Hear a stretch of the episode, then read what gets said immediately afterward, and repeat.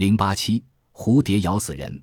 一支由十人组成的科学考察队从巴黎出发，到巴西北部山区进行动物习性考察。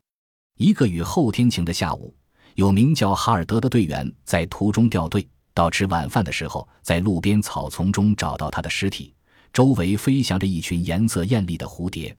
经医生检查，哈尔德是被蝴蝶咬死的。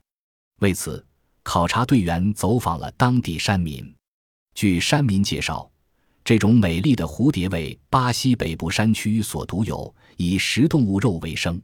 遇到兔子、山鼠时，它们就三五成对追啃蚕食；碰到牛或羊等大野兽，它们则数以千计的联合起来进行围攻叮咬，直到把对方咬死、分食完毕为止。